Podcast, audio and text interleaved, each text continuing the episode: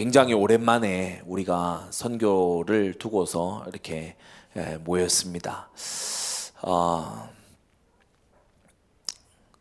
어, 우리가 이, 이 본당 지금 서울 본당이 완전히 비어 있을 때가 있었어요. 제가 홀로 저네 어, 번째 분단 어, 끝자리쯤에 와서 어, 주일 예배 우리가 나와서 드리지 못하고 전부 집에서 예배 드려야 될 어, 그때였습니다. 이제 어, 홀로 저 자리에 와서 앉아 있으면서 어, 굉장히 슬프기도 하고 또 하나는 굉장한 결단이 되더라고요. 하나님께서 우리에게 다시 예배할 수 있도록 하시고 다시금 어, 전도하고 선교할 수 있도록 특히 선교할 수 있도록 주님께서 기회를 주신다면 이전의 선교와 이후의 선교는 달라야 할 것이다. 예. 여러분 그래서 우리 어, 한국인들의 안 좋은 점이라고 잘 알려진 게 뭡니까? 쉽게 잊는다는 거죠. 예, 너무 빨리 잊어버린다는 겁니다. 그냥 활활 타오르다가 금방 식어버린다는 그런 점이 있습니다. 어, 저에게도 약간 그런 특성이 있는 것 같아서 스스로 생각을 했어요. 작심 3일 어, 그러면 이제 그 뒤에 제가 무슨 생각을 했는가 하면 3일마다 작심하면 되겠네. 이런 이제 생각을 했습니다. 여러분 정말 하나님이 주시는 열망으로 주님의 뜨거운 어, 그 사명감으로 여러분 오늘 새롭게 시작되기를 바랍니다. 오늘 말씀 전할 제목은 어, The Broken Hearted Evangelist 상한 심령의 전도자입니다. 상한 심령의 전도자. 우리가 읽은 말씀 13절에 보면 그러하면 내가 범죄자에게 주의 도를 가르치리니 죄인들이 죽게 돌아오리이다 이렇게 말씀하고 있죠. 저는 이제 한 번씩 제가 신앙생활에 정신을 못 차리고 있다라는 생각이 스스로 어, 그런 생각이 들 때 시편 51편 내지는 시편 119로 갑니다. 예. 그래서 어, 51편 내지는 119로 가서 어, 우리가 어, 정신을 차리기도 하고 또 선교에 관해서 사명에 관해서 어, 제가 좀 해이해지고 나태해진 것 같다라는 생각이 들 때 저는 어, 전능자의 그늘이라는 책으로 다시 돌아갑니다.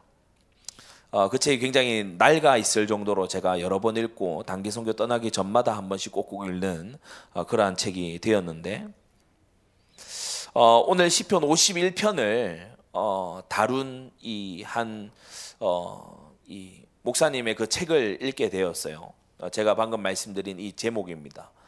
어, The Broken Hearted Evangelist. 어, 제레미 워커 목사님이 쓰신 어, 책인데 이 제레미 워커 목사님은 Reformation 21 거기에 이제 고정 기고자이시고 어, 작년에 제가 우리 퓨리턴 컨퍼런스에서도 만나서 굉장히 반갑게 어, 인사 나눴던 그런 목사님이십니다.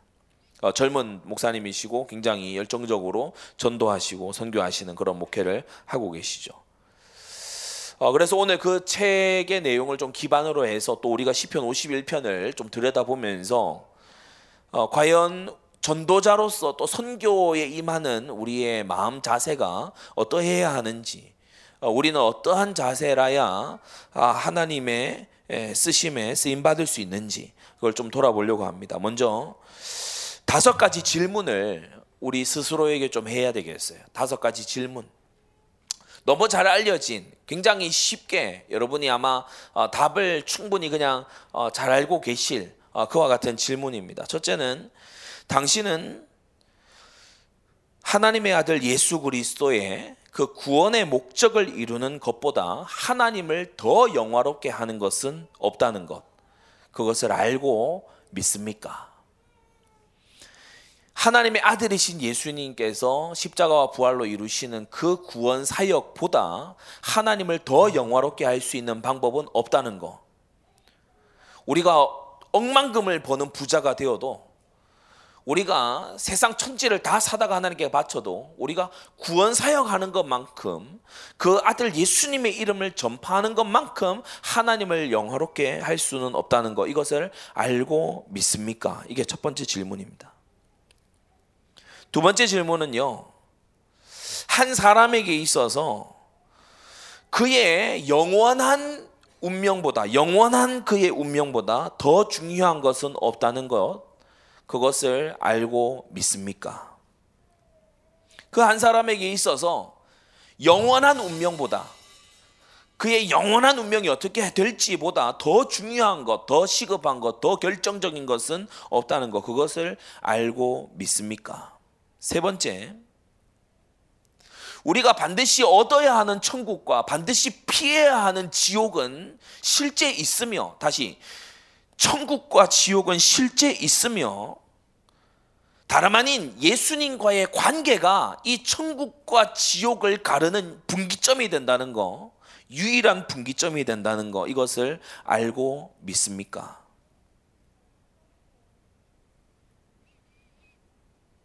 네 번째, 오직 자신의 죄를 회개하고 주 예수 그리스도를 믿는 자만이 구원받을 수 있다는 것을 알고 믿습니까? 그리고 다섯 번째, 하나님께서는 당신의 백성들을 세상에 보내셔서 죄인을 구원하는 복음을 전하게 하셨다는 사실을 알고 믿습니까?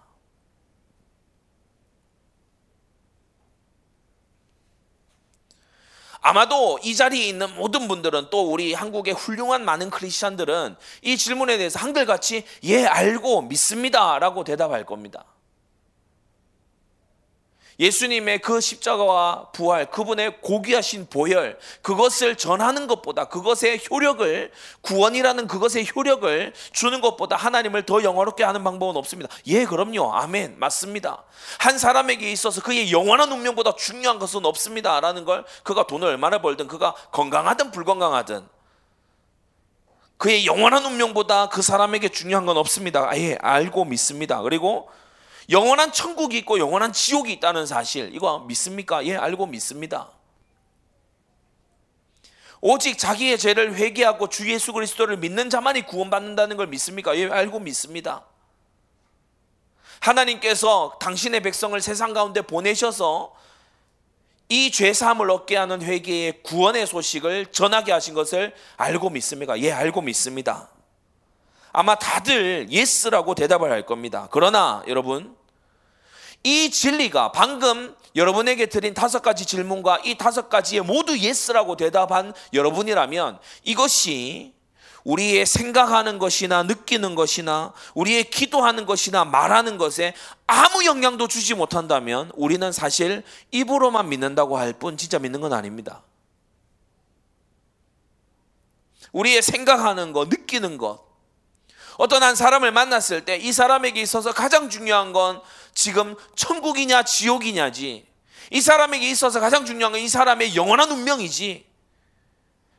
그것이 우리로 하여금 새롭게 생각하게 하고 새롭게 느끼게 하고 새롭게 말하게 하지 않는다면 우리는 그 진리를 알고 믿는다고 할 수 없다는 거죠.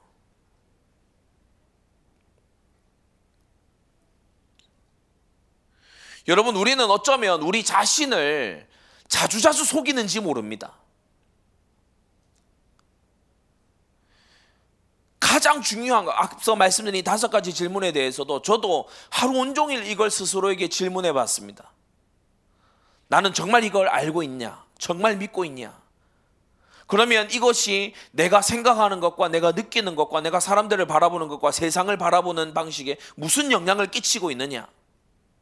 내가 열심히 하고자 하는 것 또는 내가 열심히 하지 않고자 하는 것이 이것과 무슨 관계가 있느냐? 성도 여러분, 우리는 알고 있습니다. 그러나 정말 알고 있습니까? 우리는 믿는다고 말합니다. 그러나 정말 믿고 있습니까? 우리를 새롭게 생각하지 않게 하고 우리를 새롭게 느끼지 않게 한다면 우리는 어쩌면 믿고 있다고 착각하고 알고 있다고 착각하고 있는지도 모릅니다. 우리가 사도행전 2장에 나온 베드로의 전도를 아시죠? 마가 다락방에서 있었던 베드로의 전도. 이 베드로가 얼마나 간곡한 어조로 당신의 형제들에게 얘기를 했던지 어, 사도행전 2장 36절에 보면요. 베드로의 말을 듣고 이 사람들이 마음에 찔려서 이렇게 말했어요. 형제들아, 우리가 어찌할꼬? 우리의 전도가 이러한 반응을 이끌어내고 있나요? 우리의 메시지가 이런 반응을 이끌어내고 있습니까? 고린도전서 9장의 22절에 가서 보면 바울은 이 다섯 가지의 진리, 이것의 절박함, 그것을 아, 알았기 때문에 내가 여러 사람에게 여러 모양이 된 것은 그러니까 스타일을 고집하지 않았다는 거예요. 내가 여러 사람에게 여러 모양이 된 것은 아무쪼록 몇 사람이라도 구원코자 함이다라고 했어요. 여러분은 나의 라이프 패턴, 내가 내가 버려놓은 어떤 인간관계의 울타리, 그리고 나는 여기까지야라고 하는 그러한 틀과 한계들, 그걸 여전히 진리보다 앞서 고수하고 있지는 않습니까? 우리는 앞서 질문 드렸던 이 다섯 가지 상황에 대해서 저와 여러분들은 이 다섯 가지 상황에 대해서 얼마나 진지합니까? 여러분 오늘부터 여러분이 꼭 하셔야 되는 것을 정말 믿음 안에서 모든 경건한 믿음의 조상들과 또 종교 개혁자들과 청교도들이 꼭꼭 했던 것을 여러분에게도 알려드리겠습니다. 여러분 날마다 천국과 지옥을 묵상하십시오. 날이면 날마다 천국과 지옥을 묵상하십시오. 이 세상은 너무나 강력한 유혹의 덩어리여서 마치 천국이 없는 것처럼 이 땅이 더 나을 것처럼 마치 지옥은 없는 것처럼 이 땅이 충분히 괴로운 것처럼 그런 식으로 이 세상은 그 두 개의 커다란 실제 모든 것을 뒤바꿔 버리는 천국과 지옥이라고 하는 이 두 가지 큰 실제를 가려 버립니다.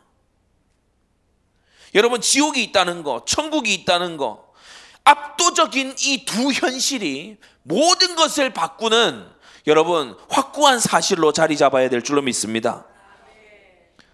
저교도 리차드 백스터 목사님은 이렇게 말했어요. 나는 다시는 전하지 못할 것처럼 그리고 죽어가는 사람이 죽어가는 다른 이에게 말을 건네는 것처럼 그렇게 복음을 전했다. 참 대단한 자기의 간증이죠. 나는 다시는 이 사람을 보지 못할 것처럼 왜냐?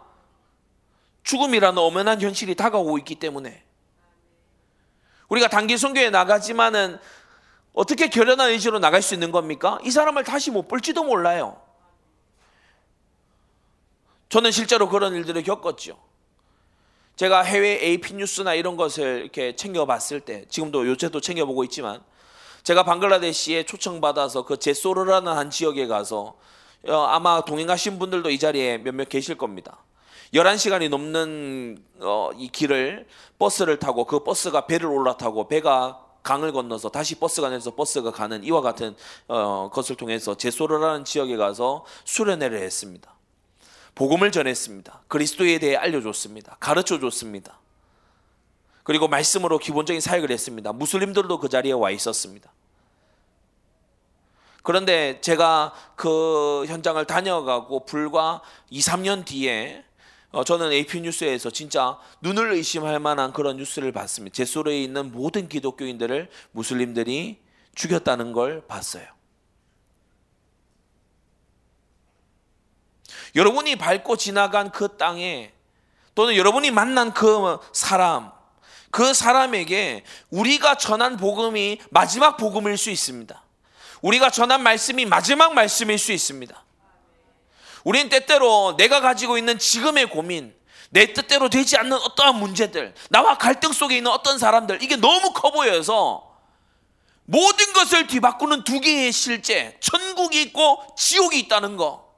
그것은 영원하다는 거. 찰나와 같은 이 땅을 지나고 나면 영원한 천국이 있고 영원한 지옥이 있다는 거. 그리고 단 하나 예수님과의 관계가 어떠하냐에 따라 이 영원한 세계가 판가름이 난다는 거. 이 엄중한 사실과 이 거대한 미래가 다가오고 있는 것을 우리가 간과하고 애써 무시하고 불신자처럼 이 말을 했을 때 예, 합니다. 천국이 있죠. 예, 합니다. 지옥이 있죠라고 하지만 우리의 말, 말, 마음과 우리의 느끼는 것과 우리의 말과 행동에는 아무 영향도 끼치지 않는 그런 우리로 살아가고 있지는 않습니까? 성도 여러분, 성경에서 저 의로운 자라는 평가를 받던 사도 야고 주의 동생 야고보로부터 저 의로운 자라고 평가받던 롯이요 이 사역에 이 진지한 사역에 실패했어요. 자기의 사위가 자기의 사위들이 이 롯의 경고를 농담으로 여겼어요. 롯은 진지한 전달자가 되지 못했던 거예요.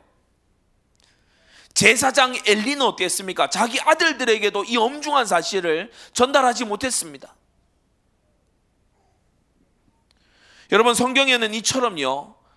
베드로와 바울처럼 이런 엄중한 전도에 승리한 사람들이 있는가 하면 간절한 전도에 승리한 사람들이 있는가 하면 아브라함의 조카 롯처럼 또 제사장이기까지 했던 엘리처럼 자신의 가족조차도 이 엄중한 사실 앞에 데려다 세우지 못한 그런 사람들이 있다는 거예요. 그래서 우리의 전도가 오늘 말씀드린 제목처럼 여러분 상한 심령의 전도로 다시 시작돼야 됩니다. 오늘 메시지의 내용이 여러분 많다면 이 서론에 나온 내용 중에 딱 하나만 기억하십시오. 천국과 지옥. 천국과 지옥이 오고 있다는 것. 천국과 지옥이 누구에게든지 다가오고 있다는 것. 이 엄중한 사실은 모든 것을 새롭게 바꿉니다. 이 눈으로 여러분이 모든 것을 새롭게 보셔야 돼요. 오늘 이 안경을 여러분에게 씌워 드릴 거예요. 한쪽은 천국의 안경, 한쪽은 지옥의 렌즈로 여러분이 새 안경을 쓰셔야 돼요. 그걸로 사람을 보셔야 돼요. 그것으로 여러분이요 모든 세상에 흘러가는 것들을 보셔야 한다는 것입니다. 여러분 오늘 시편 51편에요. 다윗이 너무 잘 알려진 이 본문 아닙니까? 우리아의 아내 바세바를 범한 이후에 다윗이 나단 선지자의 책망을 받고 회개하면서 부른 시편입니다. 만든 기도입니다. 자, 이곳에서 다윗은 죄를 회개합니다. 하나님 용서해 주옵소서. 거기서 끝나는 것이 아니라 오늘 읽은 13절처럼 그리하면 내가 범죄자에게 주의 도를 가르치리니 죄인들의 주, 죄인들이 죽게 돌아올 것이고 19절에서 가서 보면 저희가 수소를 들여서 그러니까 온 민족이 돌아와서 수소라고 하는 것은 우리가 소라고 하는 것은 제사장이 드리든지 아니면 온 백성이 드리든지 이와 같은 제물이잖아요. 그러니까 온 백성이 하나님 앞으로 돌아와서 경건한 어, 예배를 드릴 것입니다라고 고백했다는 것인데 오늘 이 시편 51편에 나온 전도의 특징, 전도자의 이 특징은 세 가지입니다. 절제. 이 성경이 말씀하고 있는 바대로라면 13절에 이 결과로 가기까지 전도하고 구원하는 일까지 예, 가는 동안 첫째 이 전도라는 일은 심히 의존적인 일입니다. 심히 의존적. 우린 때때로 이걸 간과할 때가 있어요. 그러니까 우리가 어, 커다란 프로젝트를 하고 또 올 여름에 뭐 몇 개 국가를 가나 아마 여러분들이 그런 관심도 있으실 테고 어떻게 진행이 될 것인가 또 어떤 훈련의 내용으로 할 것이냐 어, 지난 한 2년간 우리가 아주 이렇게 테스트 많이 해봤던 이 온라인 선교를 또 어떻게 발전시켜 나갈 것이냐 이런 것들 생각 여러분 테크닉 전략 이런 것들 많이 생각하실 수 있습니다만은 여러분 근본적으로 전도라고 하는 것은 심히 의존적인 일입니다. 심히 의존적인 일이에요. 그리고 둘째 심히 겸손한 일이고 그리고 셋째 심히 개별적인 일입니다. 그래서 심히 의존적이고 심히 겸손하고 심히 개별적인 일인 것을 우리가 함께 들여다보겠습니다. 첫째, 심히 의존적인 일입니다. 이 세상 가운데서 가장 중요한 것, 제가 소론해 드렸던 다섯 가지 질문은 하나의 결론으로 수렴합니다. 전도가 가장 중요하다는 거예요. 예수님을 고백하게 하는 것보다 하나님을 영화롭게 할 방법은 없죠. 모든 사람에게 있어서 영원한 운명보다 중요한 건 아무것도 없습니다. 천국과 지옥은 실제하고 영원합니다. 이곳을 가르는 유일한 분기점은 회개하고 예수 그리스도를 주로 믿는 것뿐입니다. 하나님은 당신의 백성을 보내서 죄 사함의 구원의 소식을 전하게 명령하셨어요. 그래서 가장 중요한 과업이라는 거예요. 이따가도 얘기하겠지만 모든 그리스도인들이 직업의 종류를 막론하고 모든 그리스도인들에게 천큰 직은 하늘이 내린 직임은 복음을 전하는 겁니다. 무슨 직업을 가졌든 어떠한 상황이 있든 그러나 이 복음 전하는 일은 첫째 심히 의존적인 일이라는 거예요. 여러분 몇 가지로 쭉 말씀드릴까요? 1절부터 보세요. 여러분 복음을 전하기 위해서는 먼저 그 복음 전하는 전도자가 하나님의 인자와 긍휼을 쫓아 주님의 인자와 자비로 죄 사함을 받은 자라야 됩니다. 하나님의 인자와 자비를 경험한 자라야 된다는 거예요. 하나님의 인자와 자비가 어, 있어야만 됩니다. 주님의 인자하심과 주님의 극률이 여겨주심이 없으면 그 자신도 죄사함을 모를 뿐더러 죄사함의 감격을 전할 수 없는 사람이 되는 거죠. 그 다음 2절과 7절에 나오듯이 여러분 주님께서 씻어주시는 사람이라 야 됩니다. 나의 죄악을 맑게 씻기시며 나의 죄를 깨끗, 깨끗이 제하소서. 여러분 죄 씻음을 받지 아니하고 주님의 자비를 경험하지 못한 사람도 예수님에 대해서 말할 수 있습니다. 그런 사람이 나오죠. 사도행전 8장에 마술사 시몬이 그랬습니다. 전도를 순전히 전략으로만 전도를 순전히 말거리로만 받아들였던 사람이에요. 말재주 있으면 가능하냐? 여러분 하나님은 그러한 그릇을 경멸히 여기시고 주의 종의 입들을 통해서 저주하십니다. 여러분 주님은 분명히 성경이 선언한 것과 같이 주님은 당신의 그릇을 씻어서 쓰십니다. 사람도 그러하거니와 하나님께서는 당신의 그릇을 씻어서 쓰신다는 거예요. 그리고 3절에 나와 있듯이 주님께서는 그 사람에게 판단하시고, 그죠? 우리가 3절, 4절에 보면 어, 자신의 죄악을 알 수 있도록 주의 목전에서 주님께서 말씀해 주십니다. 하나님의 말씀이 필요해요. 심히 의존적인 일이죠. 주님의 인자와 자비가 있어야 돼요. 주님이 씻어 주셔야 돼요. 그리고 사절에 나와 있듯이 주님께서 말씀해 주시고 주님께서 판단해 주셔야 돼요.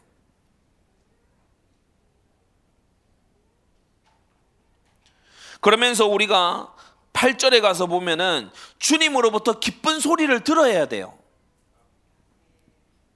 여러분 이 기쁘신 소리 8절에 나온 나로 즐겁고 기쁜 소리를 듣게 하사 이 기쁜 소리 기쁜 소식 이게 뭡니까 복음입니다.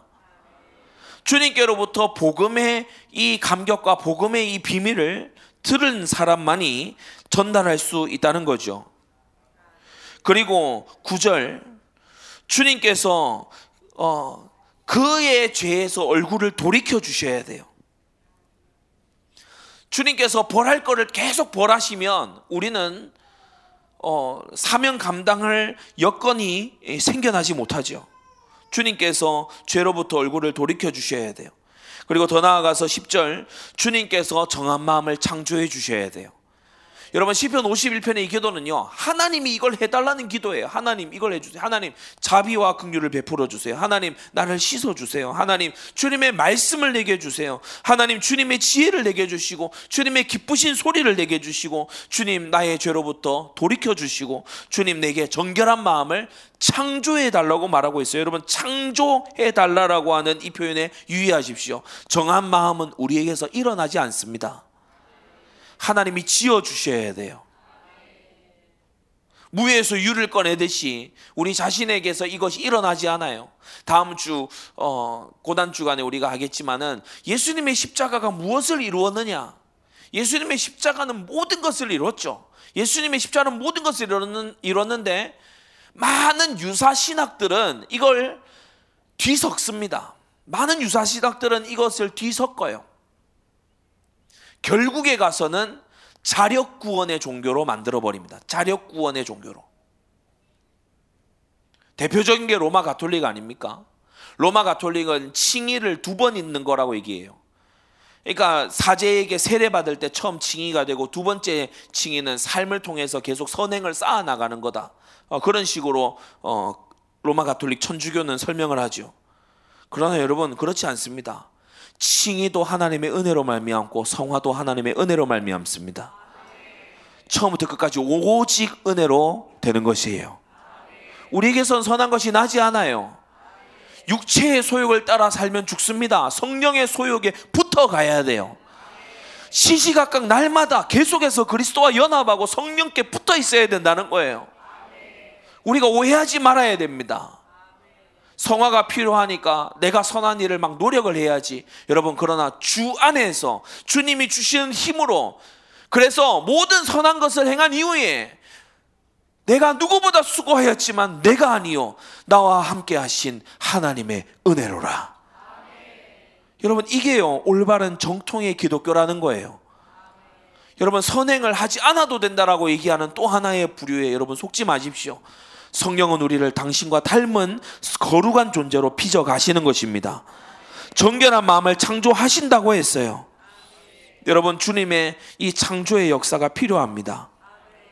사람이 어떻게 자기의 시간을 허비해 가면서 자기의 재물과 자기의 젊음과 자기의 모든 열정을 허비해 가면서 저 이름 모를 한 지역의 영혼을 바라보고 나아갈 수 있겠습니까? 여러분, 주님께서 창조해 주신 마음이 아니면 할 수 없는 일입니다.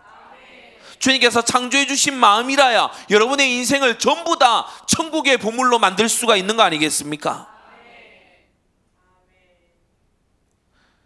하나님이 해주셔야 된다는 거예요. 제가 1절부터 지금 이, 어, 10절까지 이 모든 내용이 하나님이 해주셔야만 되는 얘기예요. 기도하십시오.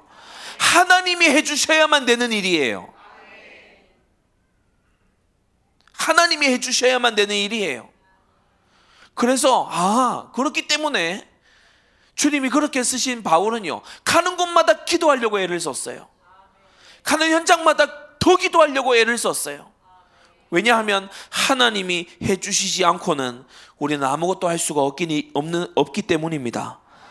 여러분 모든 일이 그러할 테지만 이 전도는 심히 의존적인 일임을 잊지 마십시오. 11절 나를 주 앞에서 쫓아내지 마시며 주의 성신을 내게서 거두지 말아 주시옵소서. 오늘 우리는 정말 오랜만에 오랜 시, 기간을 지나서 우리 함께 모여서 다음과 같이 기도하고 있는 겁니다. 하나님, 우리에게서 촛대를 옮기지 마시고 우리를 통해서 전도와 선교에 하나님의 원하시는 그 모든 것을 우리를 통해 해 주시기를 원합니다.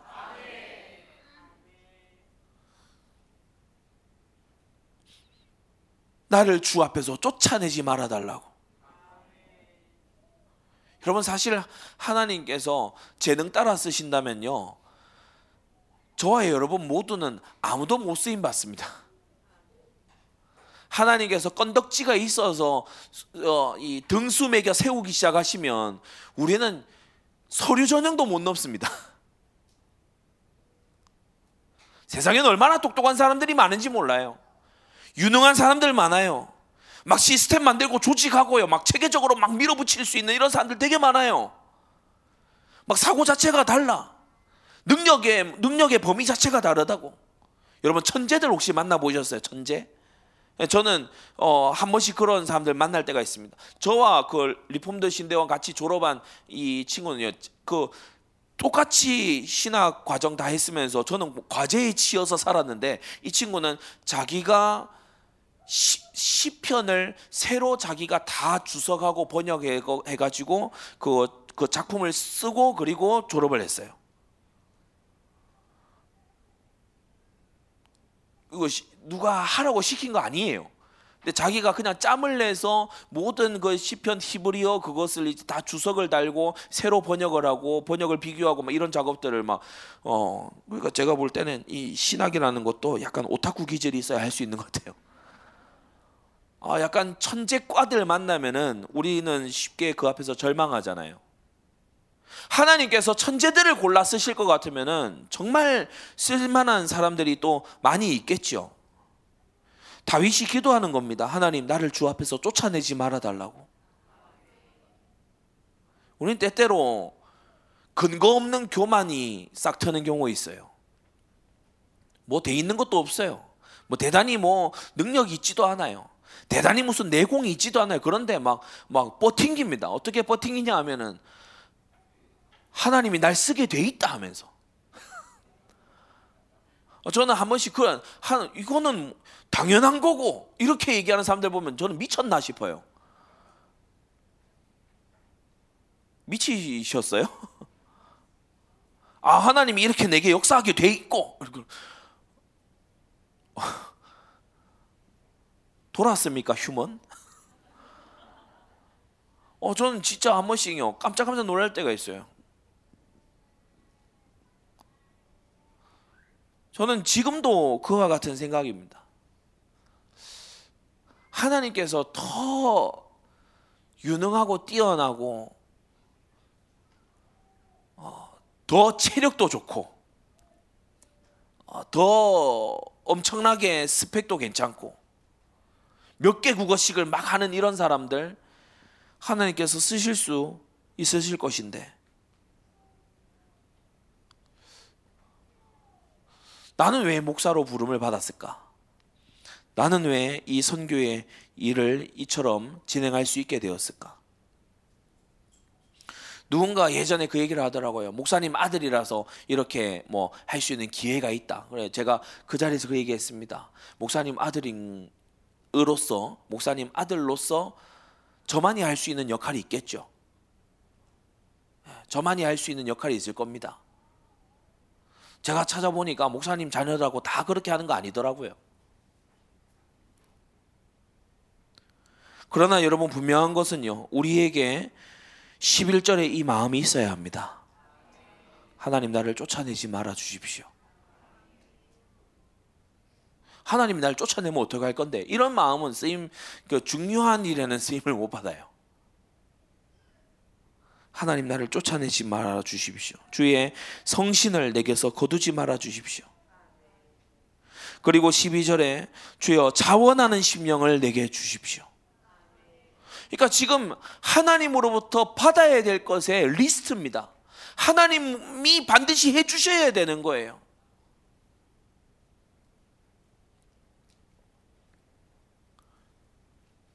자원하는 심령.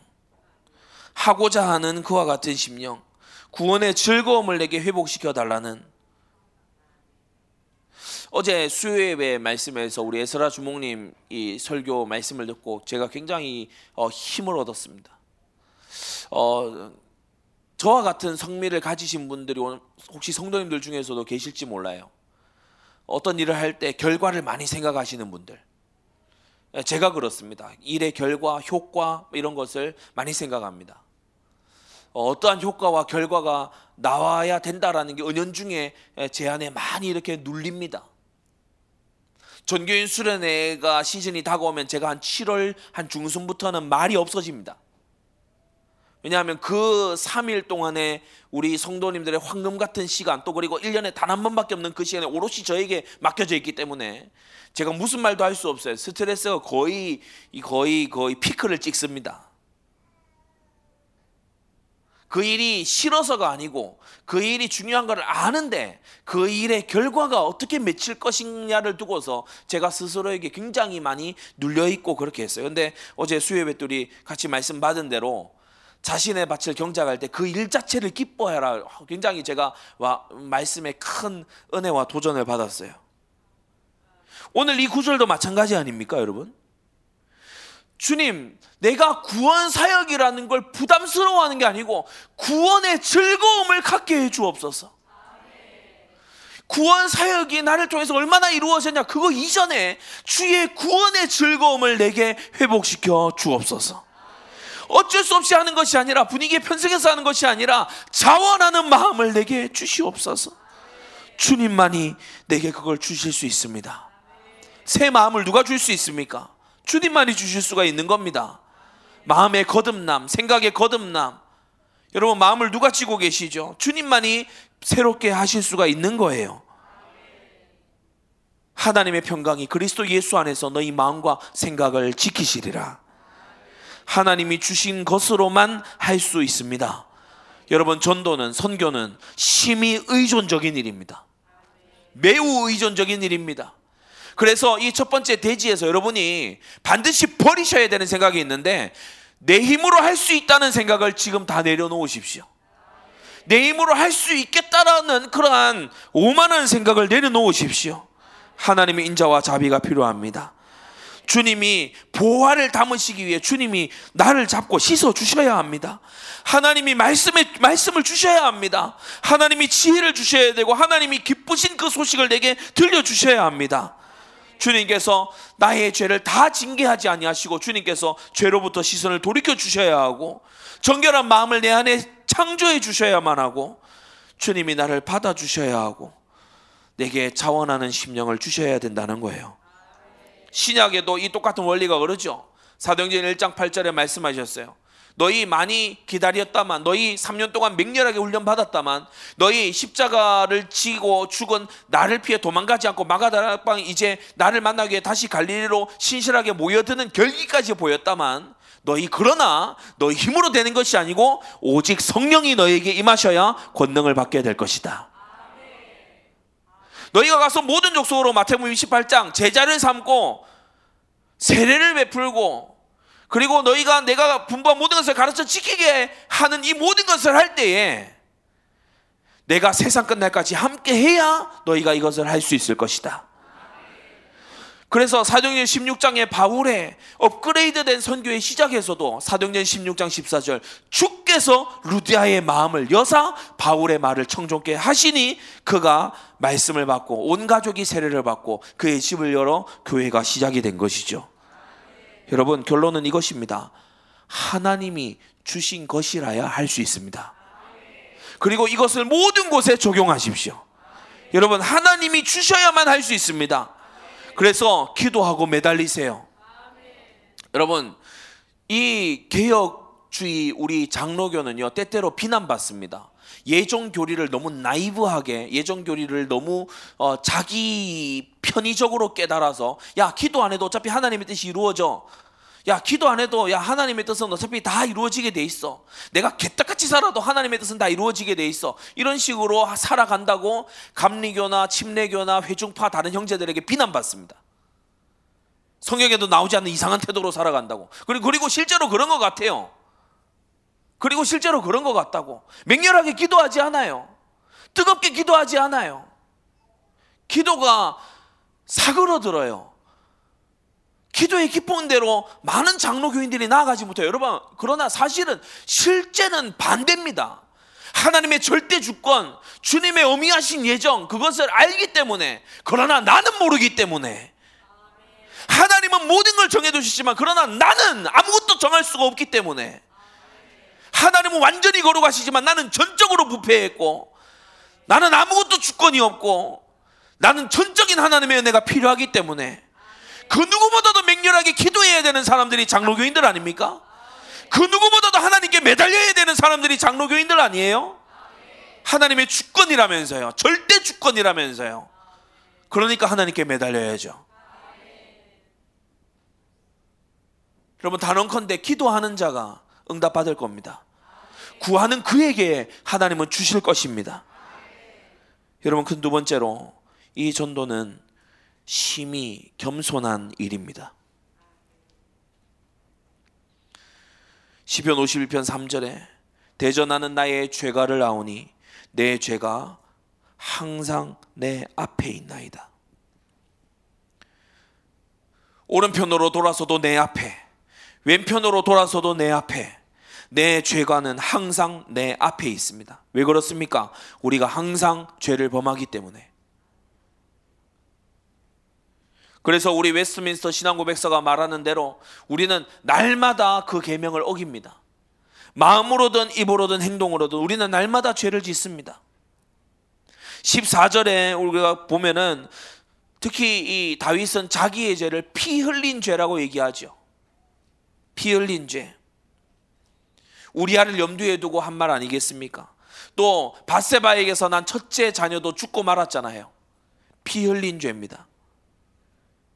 우리는 모르는 사이에 많은 사람들의 피를 흘리고 있습니다.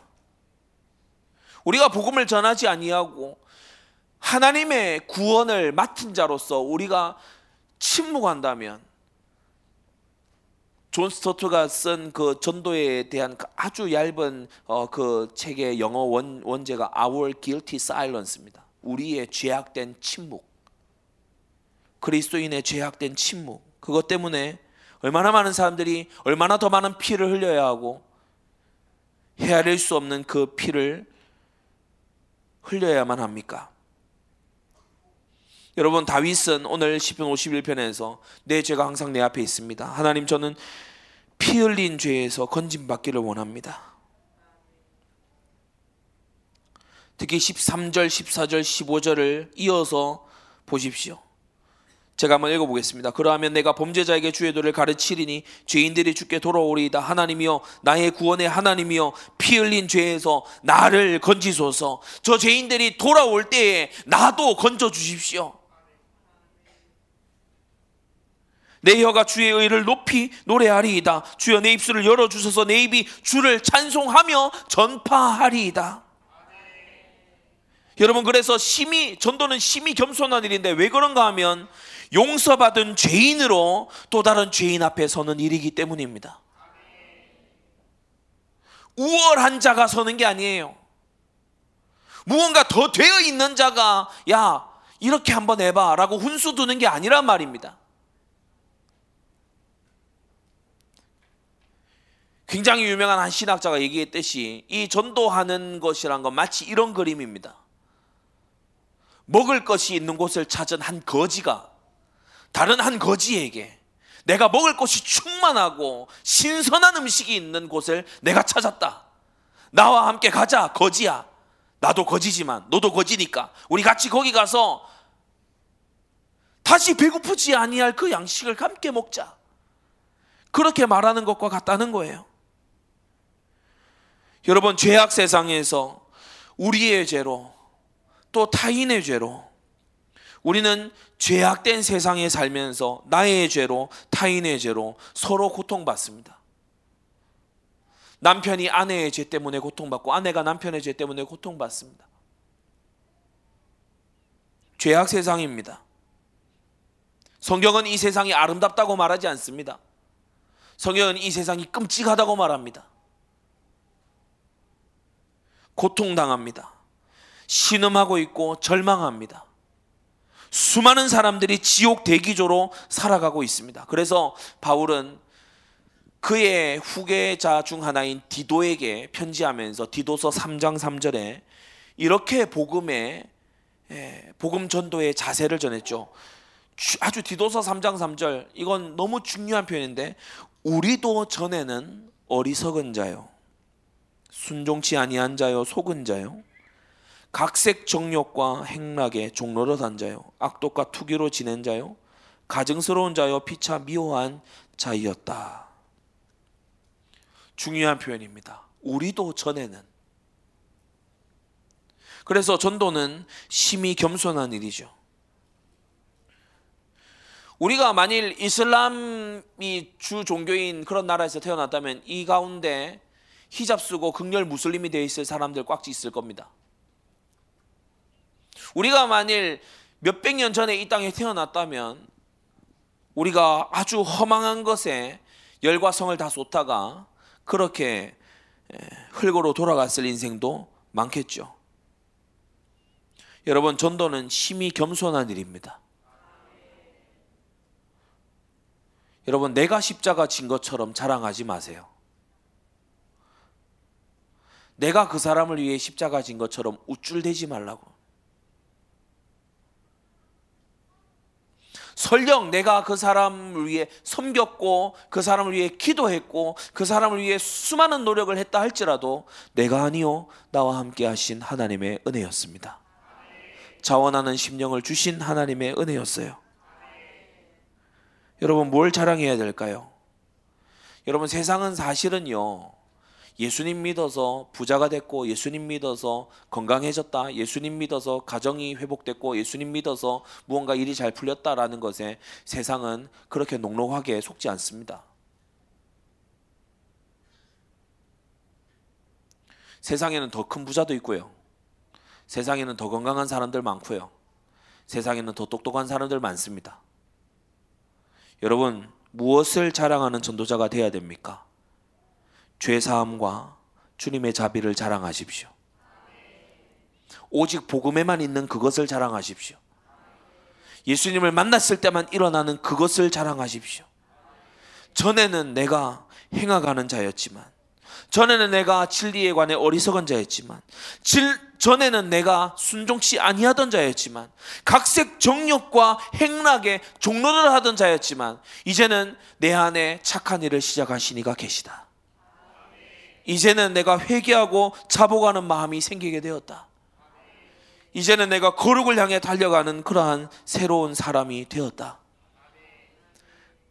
여러분 성령이 역사하시는 사람만이 이러한 거룩한 자랑에 끌려올 줄로 믿습니다. 마지막 세 번째로 이 전도는 심히 개별적인 일입니다. 다른 말로 대신해 줄 수 없는 일이에요. 대신해 줄 수 없는 일이에요. 심히 개별적인 일입니다. 13절. 그러하면 내가 라고 했습니다. 내가 라고 했어요. 15절. 내 입술을 열어 주셔서 내 입이 라고 했어요.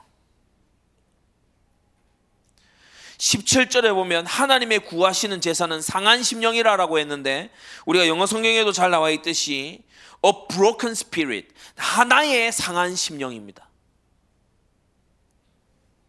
하나님은 한 사람을 보고 계십니다. 하나님은 다른 말로 나를 보고 계십니다. 저는 오늘 정말 기도하면서 이 말씀 준비를 하고 여러분에게 이 말씀을 전하는데 여러분이 상한 심령의 전도자가 되기를 원합니다. 무엇의 상한 심령입니까? 첫째, 하나님이 내게 힘 주시지 않으면 나는 안 된다고 하나님을 부여잡는 상한 심령의 전도자입니다. 자신의 죄가를 아는 상한 심령의 전도자입니다. 여러분, 우리가 속죄받은 거지 무죄해진 게 아니잖아요. 우리는 불의한데, 우리는 지금도 불의한데 하나님이 칭의를 해주신 거지 의로워진 게 아닙니다. 의롭다고 여겨주신 거예요. 저 천주교가 말하는 것처럼 세례, 세례가 삑삑 임할 때, 또 뭐, 뭐 이렇게 사제가 나눠주는 빵과 포도주를 막 쏙쏙 먹을 때, 그때 의가 촉 주입이 되고, 의가 촥 이렇게 주사 맞듯이 주입이, 그런 게 아니에요. 우린 여전히 속에서 불이에요. 우리 날마다 불이에요, 사실. 우리가 성령께 잡히지 않는 순간순간마다 우리는 뿌리예요. 우리 자신이 그것을 누구보다 잘 알고 있어요. 우리는 가만히 놔두면 오늘 이와 같은 하나님의 은혜의 자리를 만들어 주시지 않는다면 우리는 전도와 선교에 대해서 철저히 무관심으로 나 자신만을 바라보고 오직 내 문제만을 바라보고 기도할 때에도 나만을 중심으로 해서 예배 드릴 때에도 나, 내가 은혜 받는 것만 중심해서 오직 내 자녀만 바라보고 그렇게 계속해서 살아갈 우리예요. 하나님이 은혜 안 주시면 우리는 전도 안 해요. 우린 선교 못 해요. 하나님이 은혜 안 주시면 우리는 말씀도 제대로 깨달을 수가 없어요. 들은 바 말씀이 여러분에게 정말 하나님이 주시는 은혜로 다가가게 되기를 바랍니다. 주께서 구하시는 제사는 하나의 상한 심령이다. 한 명의 상한 심령이 나오기까지. 여러분 하나님은 오늘 저와 여러분들 각자 개개인들을 통해서 각자 한 사람 한 사람을 통해서 오늘 시편 51편에 나온 것처럼 이와 같은 상한 심령의 전도자를 만들기를 원하십니다. 전도는 모든 그리스도인 각자의 천직입니다. 하늘에서 주신 직, 직분이고 직임입니다.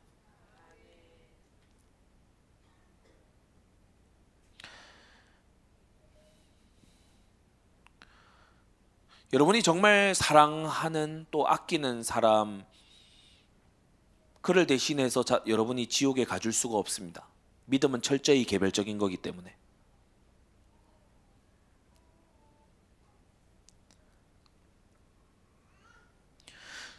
내가 너무 미워하는 사람이 천국에 가는 것도 역으로 그것도 내가 막을 도리는 없습니다. 믿음은 철저히 개별적인 것이기 때문에. 하나님이 사랑하고 택하신 자를 여러분이 무관심으로 대하지 않도록 기도하시고 하나님께서 미워하시는 자를 여러분이 사랑하지 않도록 주의하십시오. 결론입니다.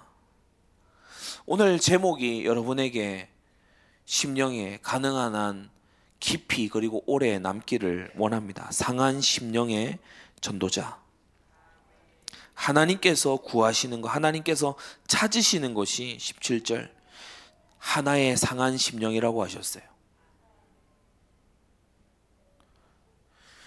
죄로 인해서 상했습니까? 죄의 위력을 느꼈습니까? 죄악된 세상이어서 여러분 세상에 일어나는 모든 고통들은 그 원인이 죄에 있다고 말합니다. 그 죄로 인해서 고통을 당했습니까? 여기 속죄의 대속의 주님이 계십니다. 죄가 위력이 크게 느껴진 만큼 여러분은 상하고 통회하는 마음으로 주님께로 나오시기를 바랍니다. 모든 것을 바꾸는 압도적인 두 현실을 날마다 생각하십시오. 죄와 지옥이 있고 한편에 복음과 천국이 있습니다.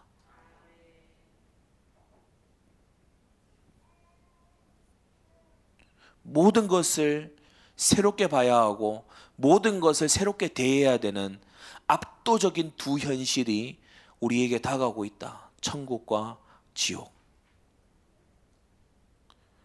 우리의 친척들에게, 우리의 이웃들에게, 그리고 세계 열방의 모든 사람들에게 이 압도적인 두 현실이 다가오고 있어요. 그것의 주권과 열쇠는 우리 하나님께서 지고 계시니 우리는 심히 의존적이고 그래서 독립적이 되려고 하지 말고 심히 의존적이고 우쭐대는 것이 아니고 항상 하나님의 은혜를 앞에 겸손한 그러면서 이 사람 저 사람 어떤 사람이 아니라 하나님이 나를 통해서 하고자 하시는 그것에 항상 기민한 심히 개별적인 그러한 성도들 여러분 그러한 상한 심령의 전도자 되시기를 바랍니다. 이 시간 우리 다 같이 기도하고 찬양하며 나아가겠습니다. 우리 시간 다 같이 한번 기도하는데 하나님 내가 상한 심령의 전도자 되게 해 주시옵소서. 어, 심히 의존적인, 심히 겸손한, 심히 개별적인 하나님 이 시편 51편에 다윗이 자신의 과오와 범죄에서 돌이킬 뿐 아니라 오히려 그것으로 사명을 향해 더 나아갔던 것처럼 하나님 나에게도 주여 이러한 상한 심령을 주시옵소서. 하나님만이 주실 수 있는 그 전도자의 마음을 주여 내게 주옵소서. 이 시간 다 같이 기도하겠습니다.